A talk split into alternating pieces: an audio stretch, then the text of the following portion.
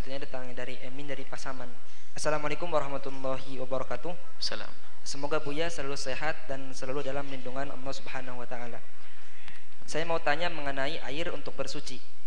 Di rumah saya saya menggunakan air PDAM yang ditampung di dalam bak. Ukuran baknya cukup besar. Setelah saya hitung bisa menampung volume bisa menampung volume air sekitar 500 liter jika hujan lebat, biasanya air keran jadi keruh, terlihat seperti keruh terkena tanah. Apakah air yang keruh tersebut masih bisa digunakan untuk berwudu atau mandi wajib? Mohon jawaban dan penjelasan dari Buya. Air yang bisa digunakan untuk wudhu dan mandi besar, artinya untuk bersuci adalah air yang masli asli. Baik turun dari langit atau keluar dari bumi. Asli asli itu belum dua hal catatan. Belum digunakan untuk berwudhu dan mandi besar. Tidak mustakmal. Asli itu artinya dua. Belum digunakan yang pertama belum digunakan untuk berwudu sama mandi besar. Kalau sudah digunakan untuk wudu dan mandi besar namanya mustakmal. Dan mustakmal ini ada orang sering salah faham. Air mustakmal adalah air ini. Kalau kita berwudu yang mustakmal adalah itu loh yang sudah dipakai basuhan wudu yang jatuh itu mustakmal. Yang di bak yang kesentuh tangan kita itu bukan mustakmal. Jangan salah di sini tidak kita jelaskan di sini langsung lihat saja di fikih praktis ambil di YouTube nanti insyaallah ada fikih praktis kita jadi yang pertama adalah air mustakmal, air yang sudah digunakan untuk berwudu nggak bisa dipakai wudu lagi. Yang kedua adalah air yang semula air asli tadi turun dari langit atau keluar dari bumi asli, tapi sudah bercampur dengan sesuatu dengan percampuran yang sangat.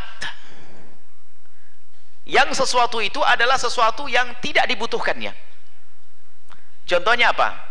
Antara air dengan tepung itu tempatnya beda. Air adalah di mata air tepung adalah di dapur. Lo kok bisa campur? Maka nggak boleh dipakai wudhu kalau campur air adalah dari mata air. Kok kopi taruh di gelas? Ini yang mempertemukan ini orang ini. Kopi sama air diaduk jadi kopi. Nggak boleh dipakai wudhu. Ya percampuran sesuatu yang sesuatu tersebut adalah jauh. Tapi kalau sesuatu yang bercampur itu adalah sesuatu yang memang sudah menjadi karakter apa menjadi sudah dekat dengan air contoh.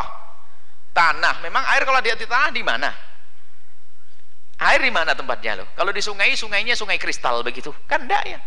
Maka sungai dari tah tanah. Maka bercampur dengan tanah nggak ada masalah. Jadi air bersih jernih kemudian kena air tanah bercampur dengan tanah walau menjadi keruh karena tanah tidak. Karena apa? Memang wadahnya air adalah tah tanah. Bahkan kalau tiba-tiba melewat gunung belerang tiba-tiba bau belerang nggak ada masalah. Karena memang itu wadahnya.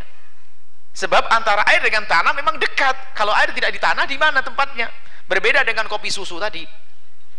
Jadi nggak apa-apa ya jadi air yang di rumah anda masih bisa dipakai berwudu dan bisa digunakan untuk mandi besar, tidak usah khawatir. Karena air itu masih air yang suci dan mensucikannya.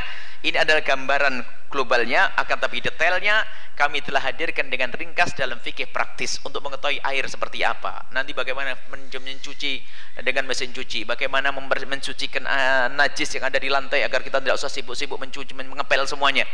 Ada, anda bisa lihat di fikih praktis yang insya Allah sudah dilihat di jadi sekarang referensinya YouTube terus ini apa ini? Ada hadir di majlis insyaallah. Ada majlis fikih praktis insyaallah. Wallah alam bisawab.